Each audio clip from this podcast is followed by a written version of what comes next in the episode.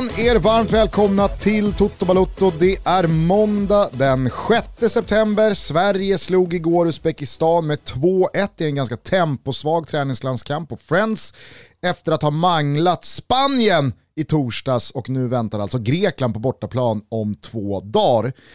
Men det är ju inte bara kring eh, gul och gul och det händer grejer. Fan vad stormigt och rörigt och rubrikmässigt den här landslagssamlingen har varit på alla globala håll och kanter. Ja, nej, men det är väl alla världsdelar som har något politiskt problem. Framförallt just nu så är det ju borta i Sydamerika, Brasilien, Argentina, vi får återkomma till det. Sen så har du strulet med statskuppen i Guinea eh, nere i Afrika och Marocko på plats då skulle spela VM-kvalmatch. Eh, och sen vet jag inte om du har hängt med på eh, ja, men, nej, men det, bos det bosniska landslagets otroligt svaga två sista år. No, alltså det har jag ju varit med på. Att de har varit svaga ja. Exakt, ja. Eh, där har vi ju haft eh, ögonen på dem egentligen hela vägen sedan VM 2014 då man gjorde sitt första mästerskap och det var den gyllene generationen med Begovic i mål och det var Pjanic eh, som diamant på mittfältet och Edin Dzeko givetvis längst fram. Sen så är ju känslan, allt efter att eh, det var Emir Spajic va? som började boxa någon eh, säkerhetsvakt vid sidlinjen och sen dess har det bara rullat på känns det som. Ja, men, de vann ju sin för, ja, ja, men de vann ju också sin första match eh, på två år mot Kuwait eh, här alldeles nyligen. Så det, det, det, det är såklart det det, det, är märkligt, eller jag tyckte att det var märkligt det som hände i Bosnien. Jag har förstått att det är mycket större än att bara spelare slutar, att det är schism liksom i, i landslagsleden. Mm. Uh, så jag, bad en polare som är bosnier uh, sammanfatta det lite för mig. Vill du, vill du ha en liten uppdatering? Ja, eller? gärna. För jag tror att, uh, nu kanske jag är ett extremfall i och med att jag var iväg på en kompis golftävling här fredag, lördag, kom hem i går morse och jobbade med, med den svenska landskampen. Men när jag bara då snabbt scrollat igenom flödena så, så har det ju varit någonting nytt här mm. kring det bosniska landslaget den här gången. Mm. Eh, det, det, ja, det, det, bosniska verk, flaggan. Det verkar ha eh, runnit över. Ja, nej men exakt. Eh, som jag förstår det hur som helst så är Bosnien uppdelat i, i två. Det är liksom en serb och sen en bosnisk del och det finns en snubbe då som heter Milorad Dodik och han är president över serbdelen. Alla beslut går tvärt emot de bosniska partierna såklart och landet står stilla, så skriver min bosniske vän. Mm. Eh, nu sitter hur som helst eh, Milorads systerson som ordförande i det bosniska fotbollsförbundet. Då fattar du ju direkt att det börjar bli jidder, eller hur? Ja, ja. exakt. Hans då, då och... finns det alltså två från samma lag men mm. som spelar i olika lag. Ja, nej men i och med att det finns två delar, alltså det är en serbisk och en bosnisk eh, och att det är presidenten över den serbiska delen, nu pratar vi bara ren politik, ja. Eh, eh, att det är hans systerson som är ordförande över det bosniska fotbollsförbundet. Och inte nog med det, det är hans gubbar så att säga på alla positioner. Och eh, han sätter tydligen då bara in sina spelare i landslaget som han kan tjäna pengar på. Så den förre storspelaren Misimovic, det är till exempel hans gubbe och han är nu sportchef för det bostniska landslaget. Sportchef för landslaget? Ja, vi har ju Stefan Pettersson väl? Han är landslagschef. Ja, okej. Okay. Men någon... sportchef som att han säljer och köper spelare. Ja, exakt. Men eh, det är ju lätt att, äh, att äh, ja, men spelar roll vilken roll han har. Men, men jag fick sportchef till mig. Han kanske är landslagschef då, mm. som Stefan Pettersson, deras version. Misimovic är hatad av väldigt många. Eh, och eh, den nuvarande förbundskaptenen då, det är också Misimovic och ordförandens då, gubbe. Dodic. Exakt. Eh, allt det här har då drivit Bosniens landslag i graven enligt min polare och storspelare efter storspelare har tackat för sig. Och intresset har heller aldrig varit lägre för det bosniska landslaget. Det är ingen publik på matcherna. Och sen en tid tillbaka så har också fansen protesterat mot förbundet eh, på matcherna och det här har då lett till att eh, man har visat den gamla, låt säga den riktiga bosniska flagg, flaggan. Eh, du, du, du, kommer ihåg gidret med, med storalbanska flaggan som flög in med en drönare? Ja, men det, det, det kanske Stark vissa, symbol hur som helst. Det kanske vissa som lyssnar på det här underskattar. Mm. Alltså flaggans symbolik i den här delen av Europa, mm. alltså forna Jugoslavien och ja, men Balkan överlag. Ja. Det, det verkar vara på någon oerhört eh, annan nivå än för många eh, andra mm. Eh, runt om i världen. Ja, men att man börjar vifta då med, med gammel bosniska flaggan, det stör ju såklart eh, ordföranden något enormt. Så nu har han till och med förbjudit alla nationsflaggor, megafoner, banderoller och så vidare på matcherna. Har din gubbe eller gumma förklarat Edin Dzeckos position i liksom den här uppdelningen? Bos, bosnisk han är del, bosnisk, serbisk. Han är bosnier. Alltså, Dzeko är, är bosnier, ja, bosnier. Han är på den delen. Mm. Okej, okay, så att där har vi liksom en, en clash. Han har ju han har ju inte dock varit ute och härjat lika mycket som till exempel Asmir Begovic. Jag vet inte om du såg hans tweet, äh, tweet igår? Eh, han, skrev, eh, han skrev “Led by criminals”. Just det, just det, så uh, var det. Uh, led by criminals. Vico Miske Petev, a band of agents. Instead of being a football team uniting a country, we become an Ebay page to fill the pockets of criminals. Etovam. Och eh, Asmir Begovic, han är som sagt då en av spelarna som har tackat för sig. Miske i den här tweeten är Misimovic. Viko, det är den serbiska ordföranden, alltså systersonen till den serbiska delens president. Och Petev är förbundskaptenen. Det får man ju säga är en ganska så tydlig tweet från Asmir Begovic. Ja. Det är raka rör. Han, eh, min polare skulle också vilja lägga till att majoriteten av spelarna är där av helt andra skäl än sportsliga, utan snarare för att tillfredsställa agenten som kan sälja dem och ta profit på affären. Och pengar som i slutändan då på något sätt skulle gå till Misimovic bland annat. Så att eh, här har du, här har du, tror jag, stor jiddra, sen går det säkert att fördjupa sig hur mycket som helst i det. Eh, men i kortfattad form. Ja. Känner du att du, ja, jag kände att jag fick i alla fall en mycket tydligare bild. Mm, eh, jag känner också det. Däremot så minns jag att jag, kan det varit ett halvår sedan, ett år sedan, så gav jag mig på When We Were Kings avsnittet om Bosnien.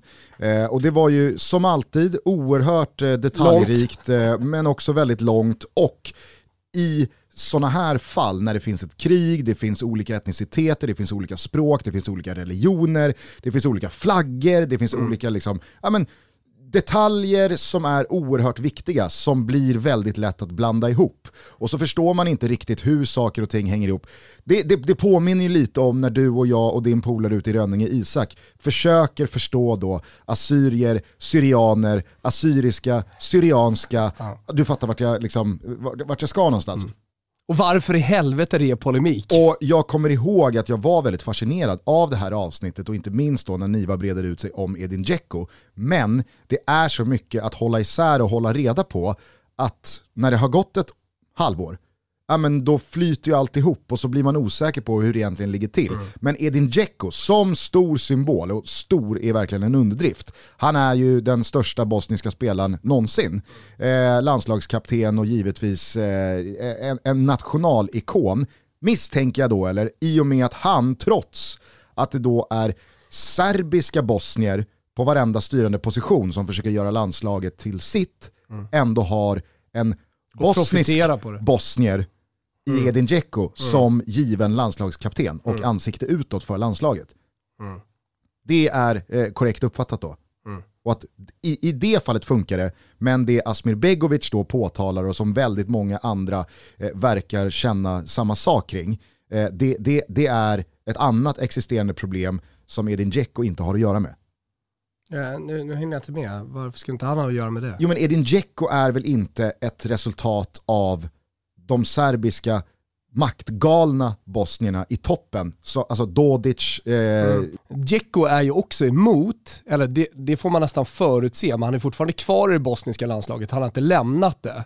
Eh, men man måste förutsätta att eh, de bosniska spelare som är där, eh, alltså, speciellt med hans dignitet och hans historia, ändå är emot det. Eh, så vad jag förstår så väntar många bosnier på att han ska uttala sig och, mm. och, och, säga någonting om det här. Ja men då har vi i alla fall rätt ut att Edin Dzeko tillhör inte falangen av Dodic, Misimovic och den serbiska nej, nej, delen. Nej, liksom. nej, nej, nej, det gör han inte. Nej. Nej, nej. Han, han, är, han är där, han är det bosniska folket, han är den stora hjälten. Men han har inte lämnat skeppet. Men det är andra spelare som har gjort. Och han har inte likt Begovic gått ut och slaktat nej. sina överordnade. Nej. Nej. Det skulle mycket väl kunna hända och då blir det väl ett jävla liv. Mm.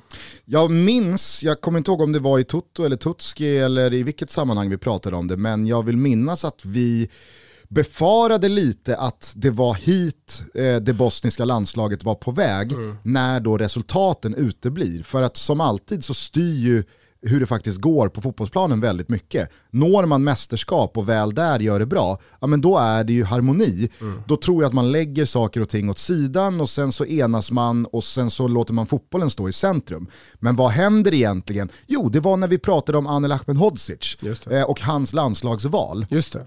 Att det kan faktiskt vara lite fel att välja Bosnien i det här läget. Mm. Dzeko är på väg att fejda ut, Pjanic är på väg att fejda ut, vad är det Men egentligen är han då en av kommer? de spelarna som eh, eh, skor sig på landslaget? Alltså, jag, jag, säger inte att det är så, jag, jag, säger bara att kritiken här, eller kritiken, gidret eh, som Begovic skriver om, ja. det är ju att eh, det är led by criminals och att det, det är a band of agents eh, mm. och att eh, spelare utnyttjar också landslaget för sina egna karriärer. Ja. För jag menar, om, om, om de här personerna som sitter som ordförande, som förbundskapten och, och så vidare, om de skor sig på landslaget och ja, men, agerar mer eller mindre agenter och får pengar för vidareförsäljningar, då måste man ändå spekulera i att valet av landslag eh, eh har, har, ett, har, ett, har ett karriärsyfte. Absolut, samtidigt så kan man ju med objektiva ögon titta på Anel Ahmedhodzic och säga att ja, om Atalanta är eh, så pass konkret intresserade som eh, de uppenbarligen verkar vara och vi pratar övergångssummor runt 7, 8, 9 miljoner euro, eh, Ahmedhodzic förmodligen hade spelat bredvid Victor Nilsson Lindelöf i ett svenskt A-landslag, kanske rent av redan nu, ja, jag ser ju inte att det finns en sportslig konkurrens som gör att Ahmedhodzic inte ska ta tröja i det bosniska landslaget.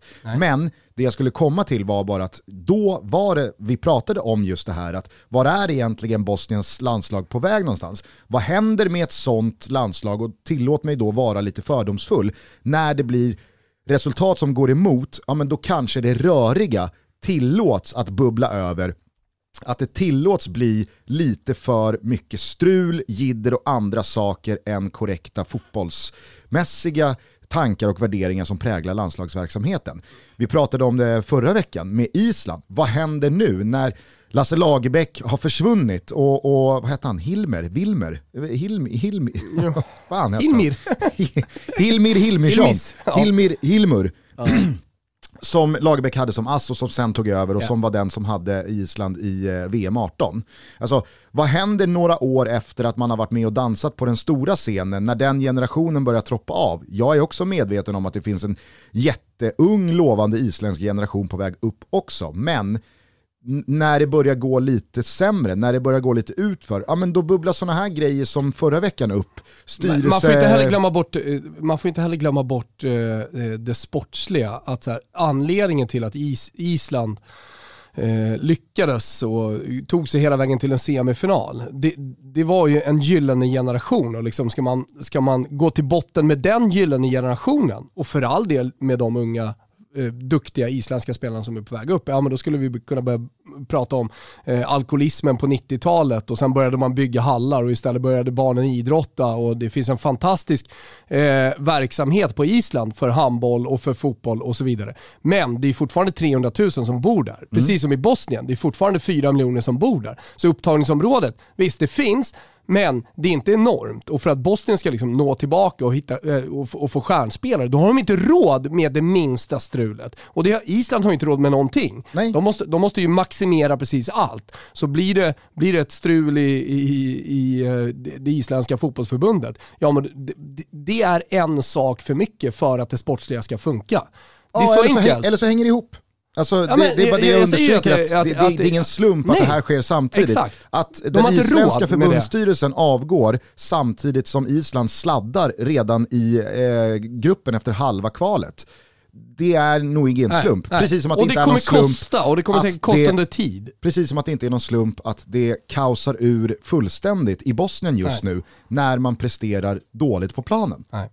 Eh, bara, bara liksom confirmen här på Jacob, det känns som att det är viktigt att vi sätter honom. Så träffade min polare Spy, han är halvpolare med Spice och Spice är typ bästa polare med Djeko. Så han har en lina till Djeko. Jättekonfirm eh, på att Djeko är emot det här och att man nu eh, alltså från, från bosniskt eh, fotbollssupporterhåll eh, förväntar sig att någonting ska hända och att eh, han ska säga någonting. För han är emot det som händer i, i förbundet. Vi kan bara för protokollets ordning eh, påminna alla då om att Bosnien alltså inlett detta VM-kval med två kryss och en förlust på tre spelade matcher. Man möter i morgon Kazakstan på hemmaplan. Vilka förlorar man mot? Man har förlorat mot Frankrike på, på hemmaplan och kryssat mot... Kryss mot Finland och eh, kryss mot Frankrike då i eh, torsdags va? Just det. Onsdags. Ja, onsdags. Dzeko.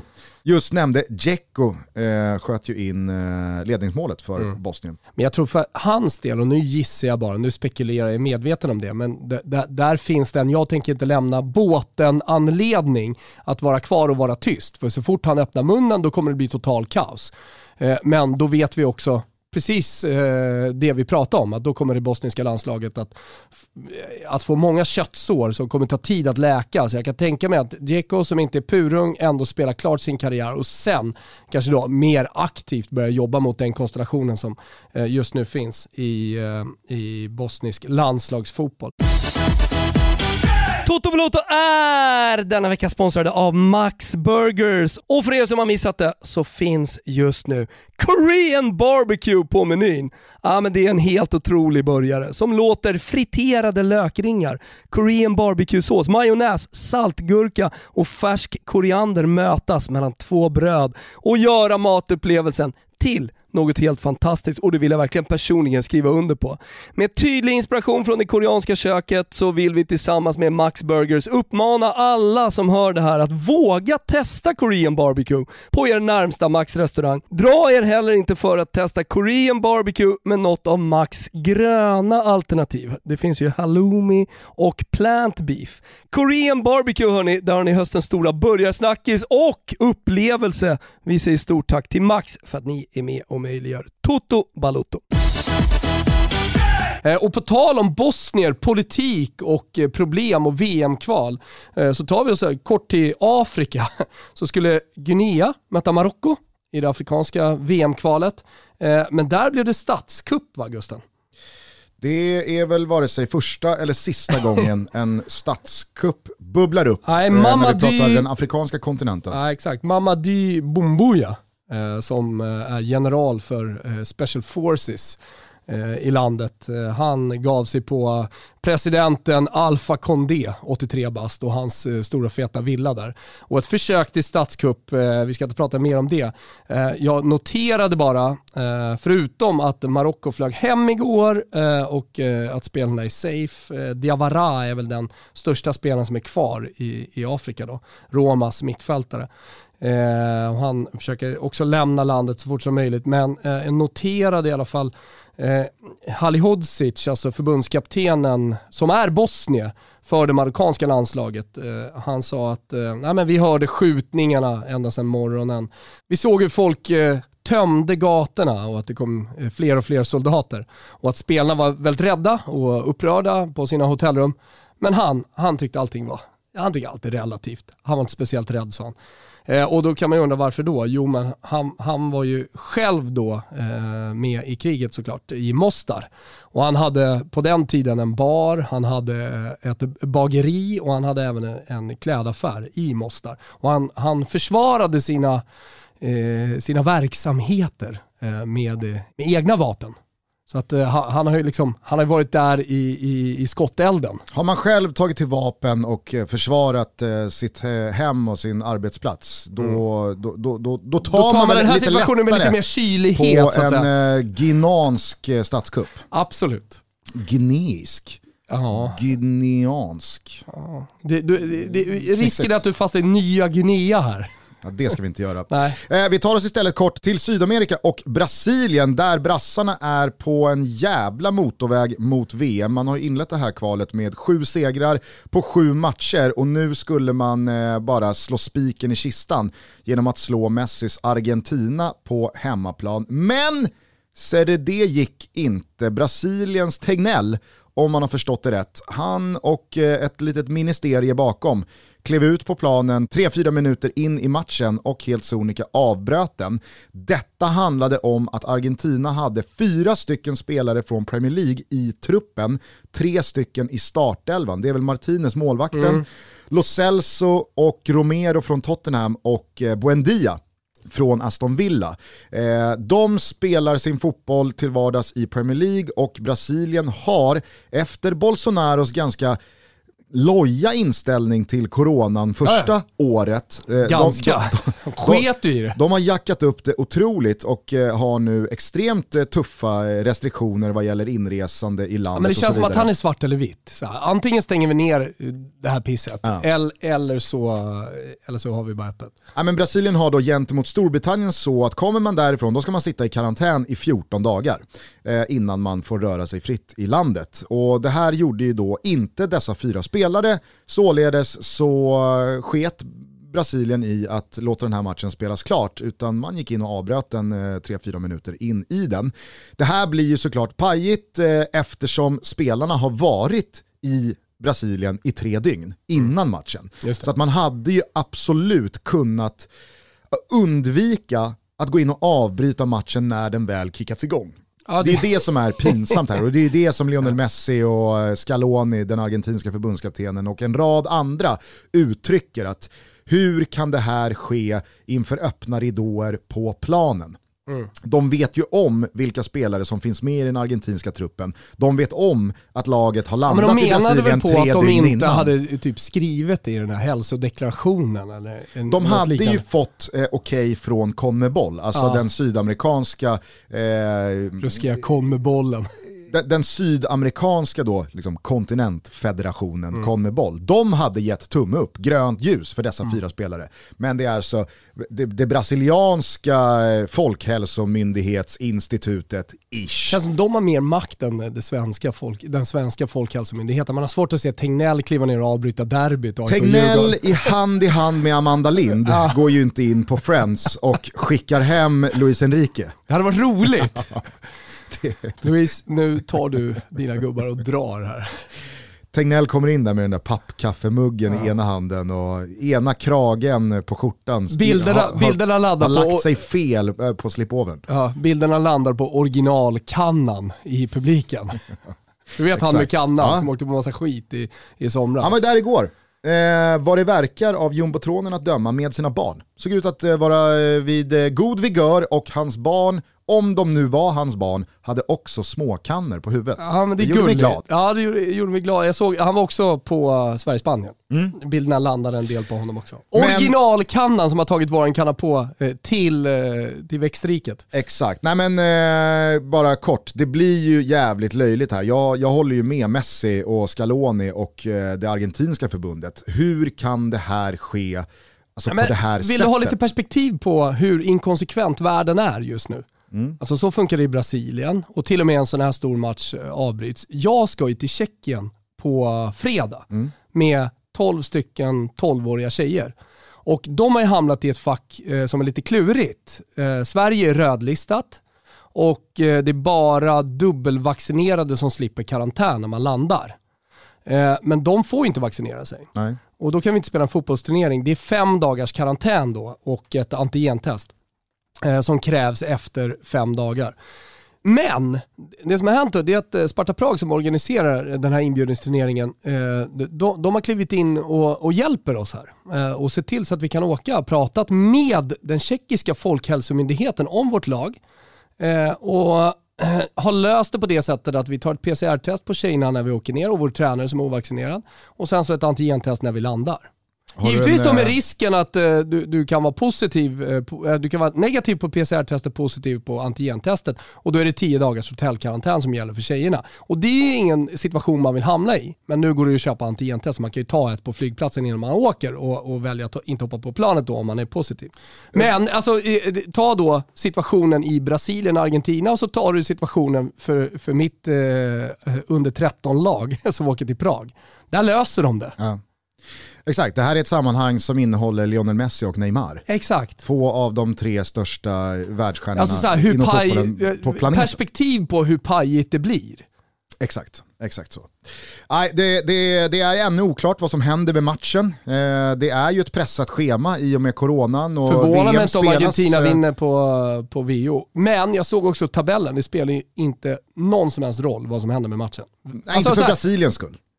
Nej, inte jättemycket för Argentina heller. Var de 7-8 poäng ner till eh, att inte eh, liksom, kvala sig till VM. Ja. Nej, men jag säger bara att brassarna har ju slaktat rent ut med 7 av 7. De kan ta en VO och så skiter de i den där matchen. Jo, men Lite det blir så. väl en prestigeförlust. Alltså, Men ska de också spela klart Alltså, VM-kvalet? kliver du ut på plan i kostym och hämtar av tre spelare från Argentina, då kan du inte riskera att det här slutar med en liksom, torsk, en Nej, men då, skrivbordstorsk. Då måste du ha på fötterna att veta att det här är Ja, men det, är vattentätt. det, det är det som är, jag tror är problemet här för Brasilien och att de kommer förlora den på VO. För från brasilianskt folkhälsomyndighetshåll så säger man det här, det här ligger på Fifa och Ja, du, utreda. du menar att Argentina kommer förlora på VO för att de har ställt upp med de här spelarna? Nej, tvärtom. Argentina kommer vinna för, Ja. ja, men det För var det jag menade. klev in. Exakt, och, Och- det är det jag menar. Det, man kan ju inte kliva in i kostym och avbryta den här matchen. Om man inte vet Nej, till 100% att det här är rätt beslut. Nej, men det, är kommer inte bita jo, oss i det, det är exakt det de har gjort. För att eh, det, det man säger, det jag försöker säga till dig nu Gusten, från brasilianskt håll, det är att ja, men det här är upp till Fifa att lösa. Kommer boll tillsammans och kommer boll är en del av Fifa. Så Fifa kommer i slutändan, som jag har förstått det, bestämma vad som händer med den här matchen. Inte brassarna. De har ingenting att säga till om där. Nej, och då borde ju Fifa rimligtvis gå på Conmebolls Exakt. spår som har godkänt Romero och Lo Celso Exakt. och Martinez och Buendias deltagande i den här Ja, matchen. och kolla på att vad fan kan, kan, kan Wilbachers 12 tjejer åka till Tjeckien? Ja men det är helt orimligt att de inte har löst det här tidigare och att de kliver in och avbryter matchen. Den här matchen kommer sluta med att Argentina vinner den på VO. Och då ömmar man för vad som kommer ske med den här slipsnissen i Brasilien. Alltså deras Tegnell. Ja, tog- slipsen. Det är, Där det, hänger Brasiliens Det är Tegnell. inte orimligt att han hängs i sockertoppen eh, i Jesus-statyn. Där, där hänger han. Ja. Där hänger han. Ja. Varför då? Han tog beslutet att gå in och avbryta VM-kvalmatchen mot Argentina i tron om att det här är bulletproof. Ja. Det här är vattentätt. Men hörru Gugge, det är alltså tre eh, situationer hur som helst eh, som jag vet inte har skakat om fotbollsvärlden de senaste dagarna, men det har i alla fall hänt. Ja, men ska vi då kanske skifta fokus till något annat som skakade om oss, nämligen den svenska insatsen mot Spanien i torsdags kväll. För Känns sent att prata om den. vi behöver inte prata om matchen i sig, vi kan väl prata i ett större perspektiv om ja, men, vad, vad den där insatsen gjorde med den. Vad man nu känner för framtiden, vilket läge vi nu har gett oss i tabellen, eh, vilken jävla morgonluft i lungorna man andas. Det du gör var, nu, det det var en jävla det- det otrolig insats på alla sätt och vis. Jag, jag, jag, jag skrev det på Twitter, man ska vara försiktig med att dunka ut liksom euforiska analyser direkt på slutvissla. Men jag menar, börjar man eh, tänka tillbaka, om man bortser från några eh, gruppspelssegrar som tagits i mästerskap, så är det här kanske den bästa insats som jag upplevt. För att, Ja, eh, att slå Spanien på Råsunda eh, 2006 där, det var fantastiskt. Men det var i början av ett kval, Spanien vet, ja ja då får vi väl växla upp här eh, mot slutet och Sverige kommer tappa några poäng och så slaktar vi dem hemma på Bernabéu och så vinner vi gruppen ändå. Det var det som skedde den här Hollandsmatchen, du vet när Kim Källström eh, drar in 3-2 och eh, vi eh, direkt kvalificerade oss för EM 2012. Det var ju mot ett Holland som redan var klara. Det var en fantastisk seger, absolut, men det, det gör ju givetvis att förutsättningarna var annorlunda. Det här är mot Spanien, EM-semifinalister så sent som för två månader sedan. Eh, ett landslag som vet efter poängtappet i början av det här kvalet och Sverige då står på full pott att vi har inte råd med ytterligare misstag och poängtapp här. Ja men så finns det väl en revanschlusta i Exakt. Spanien också efter den premiären, så som den såg ut. Precis, Luis Enrique skulle få sin revansch på Jan Anderssons 1-0 ultradefensiv tidigt och på 0 Friends och allt att resa sig efter en sån öppning, en sån käftsmäll på det sättet som Sverige gör och med i synnerhet Alexander Isak och Dejan Kulusevskis insats som anfallspar. Nej fy fan alltså, det var, det var så jävla underbart att se och känna och uppleva den där torsdagskvällen. Och så tittar man in på tabellen, och vi kan väl ta det för alla som har missat det. Det är alltså Spanien borta i sista matchen. Vilket gör att om Sverige tar fyra segrar på de fyra kommande matcherna, med start alltså i övermorgon, Grekland borta, då är vi VM-klara som gruppettor. Då kan vi åka till Spanien och spela den där matchen och bara jassa ut. Tjena tjena, hallå, hallå Louise. Ja. Janne sträcker fram handen, kanske blir vi manglade med 5-0. Vad spelar det för roll? Vi vinner Ja gruppen. men då. Jan bara ekar ut Nej, men i exakt. Svedala. Och, och, och jag, jag säger inte att Sverige med, med ögonbindel och eh, liksom bakfulla vinner fyra matcher här mot Grekland gånger två, Kosovo och Georgien, hur man än gör. Det är klart att det är tuffa matcher, men vi har sagt det, är det någonting som Jan Andersson verkligen har satt ner foten kring under sin tid som förbundskapten, så är det ju att Sverige går ju ut och gör gedigna insatser. De gör jobbet, de underskattar inte någon. Jo, vi underskattade Georgien, Ja. första halvlek i våras. Zlatan var tillbaka, det här kan väl bara sluta på ett sätt med 4-0 i paus. Och vi har ju eh, vittnesmål inifrån omklädningsrummet i paus, alltså från landslaget själva. Att det var liksom en så här, vad va fan håller, alltså nu får, Mm. vi, nu får vi skärpa oss här alltså.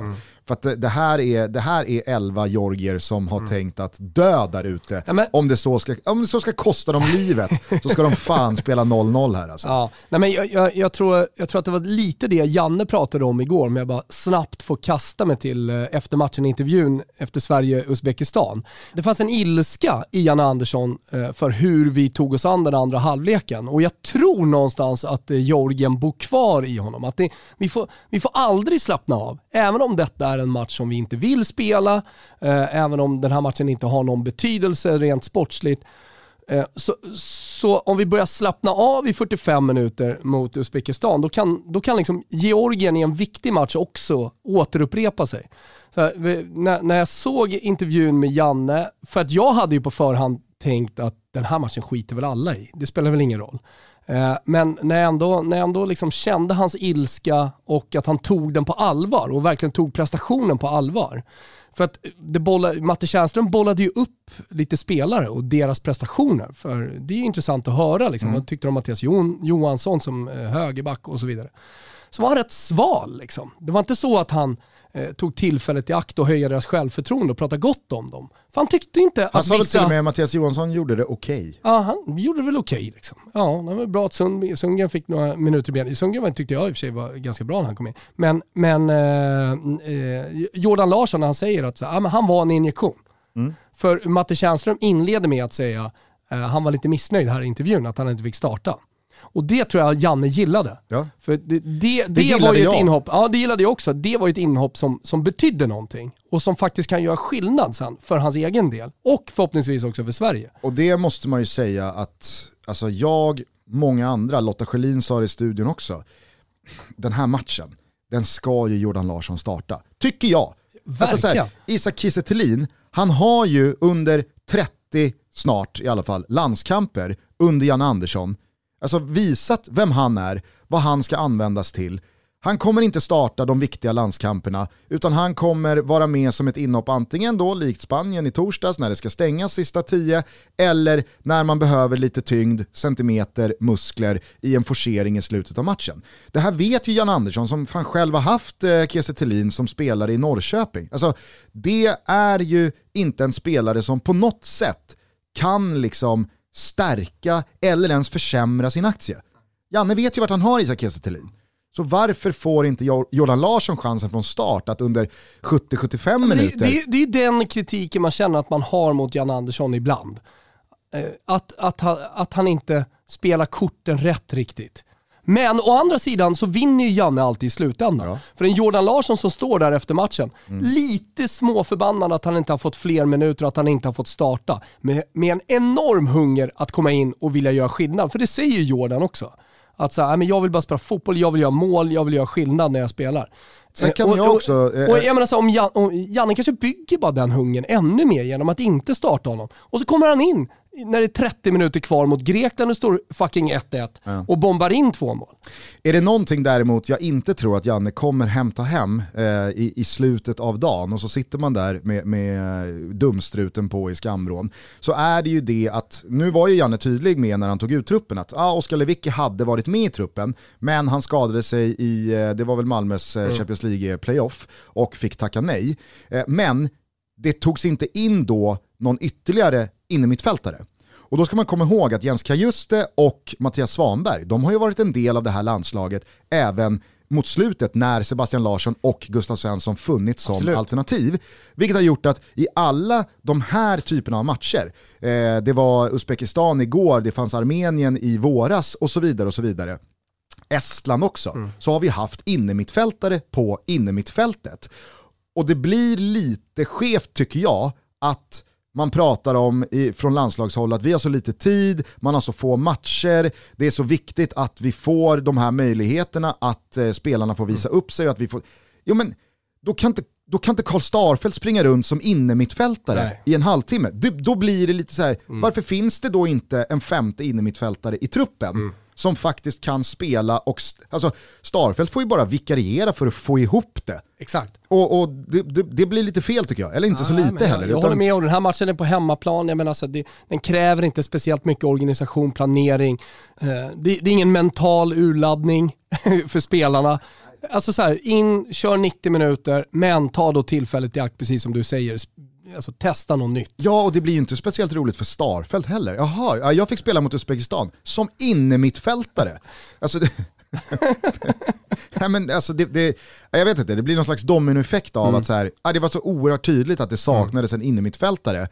Och det blev också så här, ja, men man, kan inte, man kan inte gnälla på att det, det, vi har så få matcher och vi har så lite nej, tid med spelarna. Och så har man Karl Starfelt som innermittfältare i, i okej nu flyttade han väl ner sista tio när Viktor Claesson kom in. Men, ja, Men du det var trots komma. allt bara Uzbekistan i slutändan. Jag håller med dig och, och kritiken, men han Janne Andersson hade kunnat gjort det mycket bättre. Jag ska bara säga det. Den här matchen mot Grekland som vi nu spelar. Ja. Du pratar om fyra finaler här nu som, eh, där, där Sverige har möjligheten att säkra VM. Sverige har ju tagit sig till mästerskap eh, sedan eh, 2004, absolut. Men vi har inte vunnit en kvalgrupp sedan 2003, hösten 2003. Påminner om att Lars Lagerbäck och eh, Tommy Söderberg alltså vann tre raka kval. Mm. Slutet på 90-talet och sen de första två eh, till VM 2002 Mm. och till EM 2004. Men sen dess så har vi ju aldrig vunnit en VM-kvalgrupp. Eller för den delen en EM-kvalgrupp.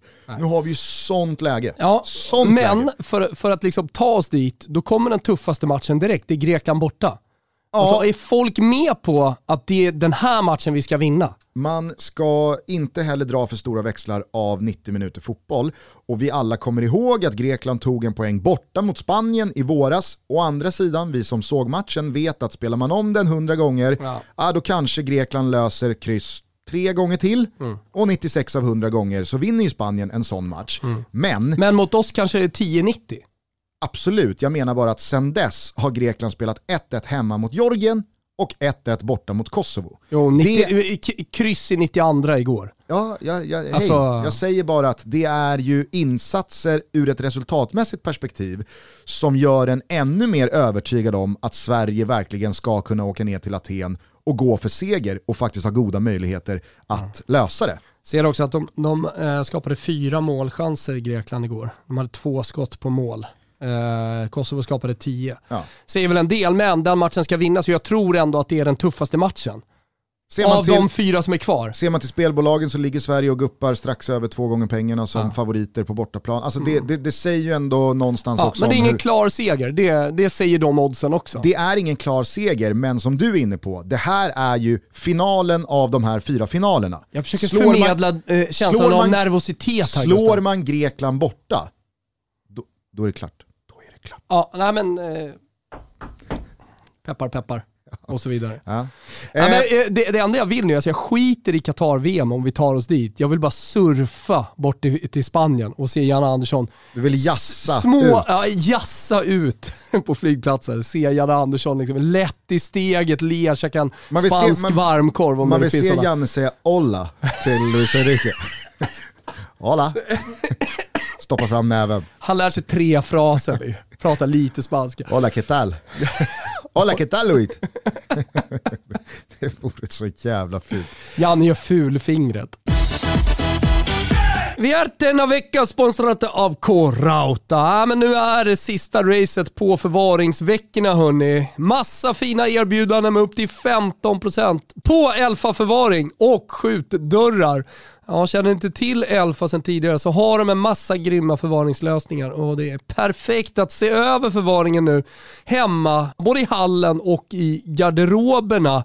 Ni som har ungar som lyssnar på det här, ja men ni vet hur viktigt det är att ha en plats för precis allting. Så man kan få bort saker och ting. Så gör som mig, renovera hallen och skapa ett snyggt förvaringssystem. Gå från kaos till ordning. Som vanligt så använder ni er av projektplanerarna på K-Rauta. Ni går in på krauta.se och tar del av hela deras härliga sortiment. Eller så söker man upp en av alla deras byggvaruhus. Glöm heller för guds skull inte att bli medlem hos K-Rauta för att få tillgång till ännu fler erbjudanden. Just nu är det dubbla poäng på allt du handlar både online och varuhus. Jag säger Kitos K-Rauta. Eh, men eh, kort bara, dina tankar om Dejan Kulusevski och Alexander Isak eh, som anfallspar? Det är fantastiskt. Jag hamnar ju liksom som zlatanist så hamnar jag ju i ett läge som jag också förstår är eh, angenäma problem för min skalle. Det som eh, förmodligen kommer bli angenäma problem för Janne Andersson. Och angenäma problem vill vi ha. Det är bara bra. Vi är inte bortskämda med angenäma problem på landslagshåll. Nej. Men nu har vi dem plötsligt. Och eh, det ska vi vara jävligt glada för. Däremot så är det lite jobbigt och jag förstår ju att Alexander Isak Kulusevski borde vara vårt eh, anfallspar. Och eh, jag vet att vissa då ehm, skriker ut eh, Dejan Kulusevski till höger med Zlatan Isak tillsammans, Foppen till vänster. Då förstörs Jannes balans. Det kommer vi nog inte få se om det inte handlar om en forcering eh, sista kvarten i, i, i en mästerskapsmatch. Ehm, men, eh, eller, eller kanske då eh, testa mot ett sämre motstånd när vi redan, redan leder med 2-0. Men jag tror inte att Janne kommer ta sig dit och då, då hamnar vi i en konkurrenssituation som, som eh, jag någonstans i alla fall idag, eh, nej, men jag, jag, jag tror nog att jag vill ha Isak Kulusevski på topp. Mm. Jag vill inte bryta den, alltså, även om Zlatan kommer in. Men jag ska också säga det Gusten, att eh, du fick ju helt rätt Med, eller jag tror i alla fall att du kommer få helt rätt, med din eh, spekulation kring Zlatan och hans skada. Alltså nu gjorde nog skadan det omöjligt för honom att vara med på den här landslagssamlingen, men ändå. Vi ser lite hur det blir och vi kommer aldrig få svar på det Nej. om Sverige går till VM. Eller vi kanske aldrig kommer få svar på det i alla fall. Men eh, att, han, att han valde att vänta och se, trots den här skadan, det, det börjar jag bli ganska övertygad om. Ja, ab- ja men eh, absolut. Jag, jag har inte anledning att revidera den tanken, men jag är som du, jag, jag får inte riktigt, jag, jag, så här, jag får in Zlatan i den här elvan, för det får man ju såklart. Det är Zlatan Ibrahimovic vi pratar om. Och kommer han tillbaka här nu i Milan, eh, Giroud har väl covid nu också, Eh, vilket gör att är bara Zlatan fit for fight, ja, men då kommer det inte vara något snack. Då kommer nog Zlatan spela ganska mycket. Börjar med ett par baljer i Serie A och sen så kliver han in i Champions League. Och, men du vet, så här, ja, ja, då är det väl klart att Zlatan Ibrahimovic motiverad tar plats i ett svenskt landslag. Det jag däremot inte känner mig speciellt övertygad kring är ju vad det får för ringar på vattnet. Effekter i ja, men både eh, startelva men kanske framförallt karaktär på hur spelet ser ut. Sen är det ju en passande samling, eh, oktobersamlingen, det ska ju sägas, eh, med eh, två hemmamatcher, Grekland, Kosovo. Så att det är verkligen, alltså det är ju matcher man ska vinna lite oavsett hur det ser ut. så här, skada på Emil Forsberg, ja men då har vi Jesper Karlsson som vi inte ens har berört än. Då har vi honom och det borde räcka, eller hur? För att vi har så mycket kvalitet i övrigt i det anfallet. Alltså det, det, med angenäma problem, återigen. Precis. eh, Alltså vi kommer få skador på nyckelspelare. Jag menar Fram bara till att Qatar. Dejan Kulusevski med den här insatsen måste ju ha omvänt alla de som eventuellt har velat offra honom för Viktor Claessons skull eller för eh, Zlatans eh, mm. skull eller vad man nu kan tänka sig. Kulusevski fick väl sitta kvisten eh, mot Kosovo eh, efter den där eh, Georgien-matchen. Eh, men eh, med det sagt så tror inte jag att vi blir bättre av att få in Zlatan, ta ner Kulusevski på ett höger mittfält och då steka Viktor Claesson. Beror ju på lite vilka vi möter tycker jag. Du, absolut, men du fattar vad jag alltså, menar. Möter vi, möter vi eh, Spanien, ja. då kan jag tycka att det är bra. Alltså Kulusevski är en, en eh, omställningsspelare. Du tyckte, inte det, du tyckte inte det såg okej okay ut mot Spanien eller i, ja, men Jag tror att vi kan optimera det ytterligare. jag tror att vi kan optimera det ytterligare. Det där var, det där var en 80% insats. Vet du vad? Ja. Han utgick mycket från höger ändå i våra omställningar. Mycket från kanten. Alltså ut med honom där, du vet ju vad vi får om vi spelar med Zlatan världens bästa felvända nia. Mm. Ja, då kan vi bara lyfta långt på honom. Alltså det spelar ingen roll om man möter van Dijk eller eh, Koulibaly. Zlatan kommer bara... Såg du matchen Milan-Napoli sist? Napoli-Milan Napoli-Milan ja. ja. han Herregud som han åt upp honom. Ja, ja faktiskt. Mm. Men Alltså, någon ska ju ur startelvan. Angenäma problem, ja, det, det är mysigt. Ja, alltså, jag, jag, jag lutar nog fan åt att det är mer huvudbry okay. än liksom lyxproblem som ja, bara är kul. får se. Men eh, det, det, känns ju otroligt spännande att man kan krydda det här med Zlatan. Mm. Det, det, det, känns fruktansvärt jävla roligt alltså. Mm. Det är väl värt att påminna folket om att Emil Kraft alltså lämnat truppen på grund av barnafödande. Eh, det är väl fortfarande marginal och favorit på... Har han fått barn? Det är ingen som vet. Eh, det är väldigt ja, det, de tyst från, eh, från landslagshåll. Lex Vigge och barn och så vidare. Så är, det ingenting man, så är det ingenting man pratar om. Har Nej. de ens nämnt att frugan är gravid jag från landslagshåll? Eller har de bara sagt? att det har varit eh, öppna kort kring ah, okay. det i alla fall. Ah, Men idag, alltså måndag runt 11, så är det ju favorit på att Emil Kraft hinner tillbaka ner till Grekland för att spela den här matchen. Ja, då måste hon ha fått barn med andra ord. Ja, exakt. Alltså han lämnade ju direkt efter Spanien-matchen. Jo men, ja okej. Okay. Ja, jag, jag orkar inte spekulera i liksom, eh, öppen 3 cm. Det finns i alla fall goda möjligheter. minut 87 liksom. Det finns goda möjligheter att Emil Kraft spelar på onsdag och då är det ingen snack vem som spelar Nej. ute till höger. Filip Helander och Albin Ekdal dras med lite skavanker efter den här Spanien-matchen. Återigen, det är många som menar på att vi sitter Bra, i Albin-båten för att vi är polare och jada jada jada. Men jag tycker Albin återigen står för en sån här insats där han visar sin rutin, sin mognad, sitt lugn, sin smartness. Alltså, De som det... inte har förstått hans storhet vid det här laget och eh, kallar på att vi är polare, de kan ju gå och lägga sig. Dra, det är väl bara Mattias Lyr kvar i den båten? Är det är väl det? bara knyta slipsen runt Jesus-statyn och joina Brasiliens Tegnell där uppe på sockertoppen. Eh, nej men eh, det, det, är ju extremt viktigt eh, tror jag att eh, vi får tillbaka båda de här spelarna. Okej, nu, nu är jag inte orolig för att Marcus Danielsson skulle kunna gå in och ersätta eh, Filip Helander rakt av bredvid Vigge. De spelade trots allt ett mästerskap ihop så sent som bara för två, två och en halv månad sedan. Eh, men om Emil Kraft inte skulle kunna komma till spel, hur formerar du backlinjen då? Vad, händer, vad händer i ditt huvud? Sundgren. Det är Sundgren då alltså? Ja. Okay. Det, det, det, det är inte speciellt troligt. Nej, okej. Okay. Eh, om du tänker att du är Janne, vad gör du då? Uh, då spelar jag med, uh, uh, spelar med Vigge där kanske. Ja men det är inte heller troligt. Du, alltså, alltså, du menar att jag går in och är Janne? Alltså ja, vad tror Janne? Det troliga är väl att är Helander fit, då spelar han bredvid eh, Vigge och så spelar Danielsson högerback. Mm. För jag tror att eh, Jan Andersson är mer trygg med eh, Marcus Danielsson ute till höger än att spela Mattias Johansson. Det, alltså, Ännu jag, mindre Daniel Sundgren. Jag är den i Sverige som är mest förtjust i övningen att flytta ut en mittback på en ytterbacksposition. Ja. Så att eh, jag, jag, ska inte, jag ska inte klaga här och jag menar, så här, jag har sett Lustig också väldigt mycket som eh, ja, men mittback eller ja, back i en trebackslinje eh, och inte så bra offensivt. Jag menar eh, Daniel Sundgren, eh, han, han är ju mer en vinge, än, eh, han är mer Emil Kraft än vad han är, eh, än vad han är lustig, medan Danielsson då mer är lustig. Ja, det är väl det som händer, fan vet jag. Om Albin inte skulle komma till spel då, vem vill du ha bredvid? Kajust. Kajust. Mm. Eh, ja, det blir ruskigt jävla spännande i alla fall. Missa inte den här matchen, VM-kvalet rullar ju vidare imorgon tisdag på Simor och sen så på onsdag så öppnar Lasse G-studion 20.00. Eh, Grekland mot Sverige alltså. Det blir en jävla holmgång tror jag. Mm. Men eh, jag är helt övertygad om att eh, vi löser det. Mm. För att eh, det här är ett läge som Janne inte bränner. Nej, såklart han inte bränner det. Eh, och på tal om eh, spekulationer kring matchbild, vi satte ju Toto-trippen sist va Gugge?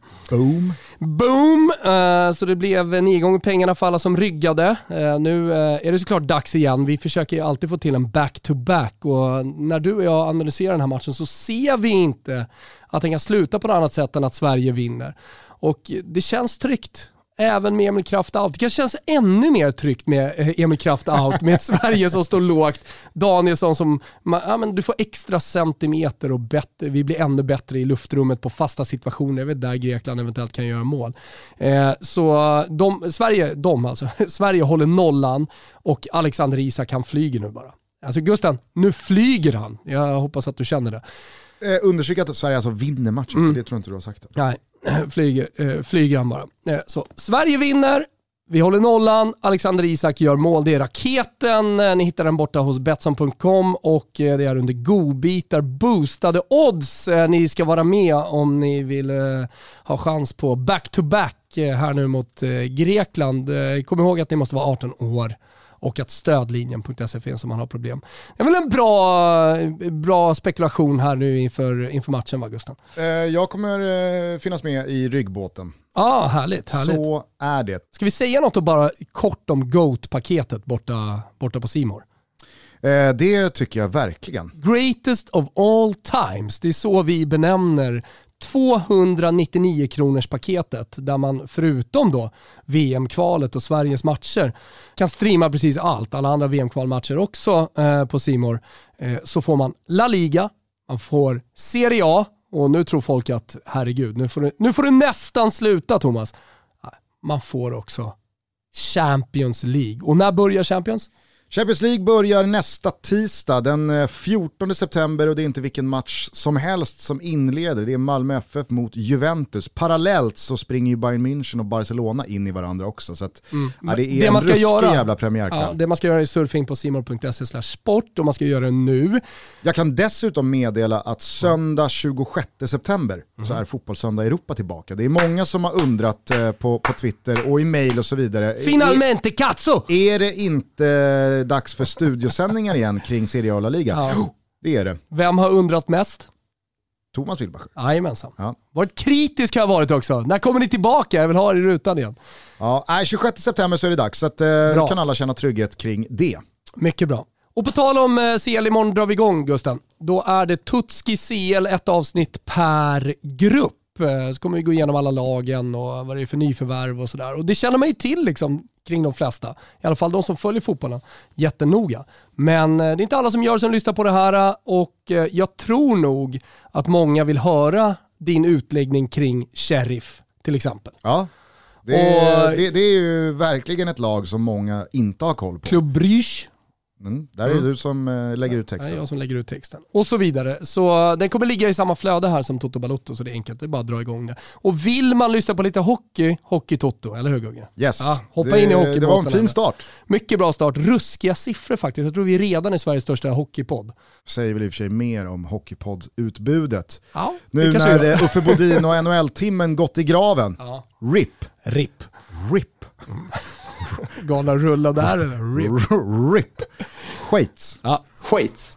Eh, hörru du, eh, ska vi kanske stänga ner eller vill du bara kort säga någonting om att Jesse Lingard eh, efter eh, mål igår mot Andorra eh, firade med Cristiano Ronaldos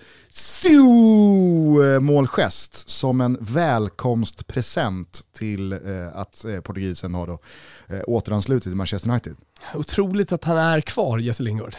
Tror Jesse Lingard att liksom, Ronaldo ska säga tack? tack. Jesse who? Ta exakt. Fan, tack hörru.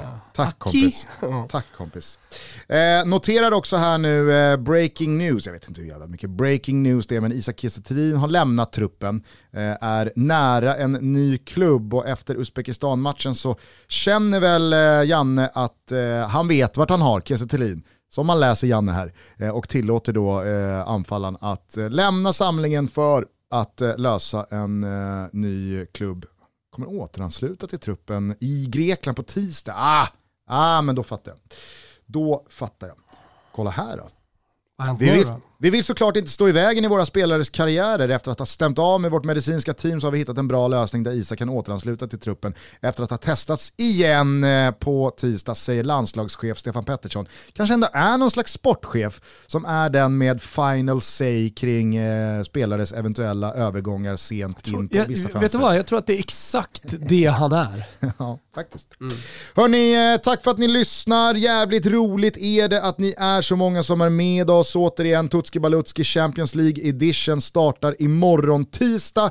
Sen hörs vi igen på torsdag efter förhoppningsvis tre nya VM-kvalpoäng för Gulo Gulo. Då tar vi med oss Adam Pintorp för att ta ner det, men kanske framförallt för att snacka upp La Liga mm. inför mm. klubblagssäsongs återuppstarten i helgen. Det var ju så stökigt där kring Messi och deadline day och allting, så vi tänkte vi sparar La Liga tills det har lagt sig lite där borta i, i, i det förbannade Spanien. Och sen så tar vi ett grepp. Så att eh, det blir La Liga-surr. Ganska mysigt avsnitt tänker jag på nu. Först förhoppningsvis då, peppar peppar ta i trä eh, och så vidare, ta ner tre poäng. Och, och sen efter den halvtimmen liksom bara fokusera på La Liga. Mm. Kan låta lite rörigt men eh, ganska tydligt också. Frank Ribéry till Salernitana ser jag här också innan vi stänger av. Ja, han landade i morse. Den har varit klar ett tag. övergång alltså. Ja, Ja, jag vet. Man tänkte att han skulle kanske då landa i Saudiarabien. Alltså han har den auran lite grann. Ja. Kina, ja, Kina, men är Kina hett nu för tiden? Man kan inte tjäna så Nej. stora pengar där längre. De har strypt det där. Det, där, just det, det var ju därför Danielsson kunde gå och tjäna stora pengar för honom men kanske inte stora pengar för Ribéry. Messa frågar Sam om Kina är hett.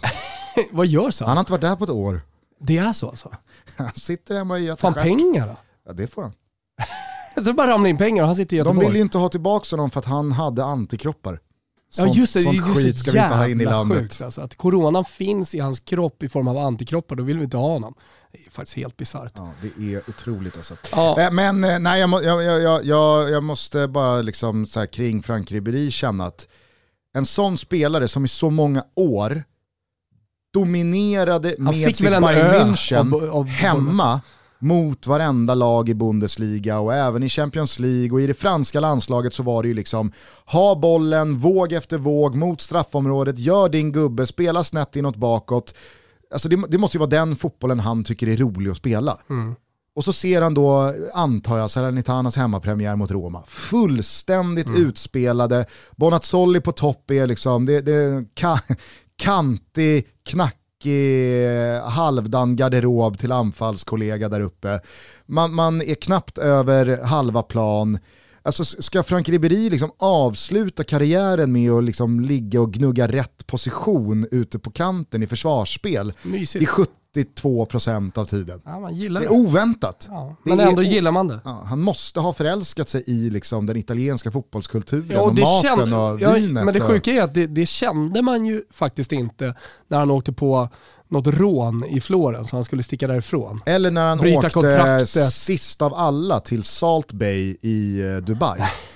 Då alltså, var det, ja, nej, en sån spelare känns inte som någon som förlorar sig i en enkel eh, vongole eh, i Italien. Nej. Eller älskar liksom Salernitana. Nej. Det, det, det, det, känns snarare som en spelare som gärna tar det vräkiga, tar det, tar det vulgära. Mm. Extra mysigt. Härligt. Ja. Eh, hörni, vi hörs igen eh, som sagt på torsdag, men redan imorgon i Tutski Balutski Champions League. Ciao tutti! App, app, app, app, app. Vi ska gå ut på en låt, jag vill bara säga det här. Eh, det är nämligen så att fredag den 13 augusti så gjorde den 20-åriga R&B och popsångaren comeback och entré på Sveriges musikscen. Vem pratar vi om? Jo, Team U. Och eh, ja, men under avbrottet så har han jobbat hårt i det tysta eh, för att få den omstart och renovering som både livet och karriären behöver. Startskottet för den här resan är en låt om hänsynslös kärlek, mod och att våga ta chansen att följa sitt hjärta. Så i hjärtat hjärta ser vi Team U tillsammans med producenten Kevin Fitz, tidigare känd för att ha skapat framgångsrika och välkända låtar för bland annat Einar och Mackie. Så låt er förtrollas här av 2 minuter och 58 sekunder skön musik. De tar med oss till en beroendeframkallande plats, en känsla man inte vill lämna. Det är i alla fall så jag får det till mig. Hänsynslöshet, mod och att följa sitt hjärta. Det låter som det som inspirerade Asmir Begovic att ta till Twitter. Ja men exakt, du ser, det är så vi knyter ihop eh, säcken här i det här avsnittet. Hörni, lyssna på Hjärta av Team eh, U och sen så hörs vi på torsdag förhoppningsvis. Glada. Ciao tutti!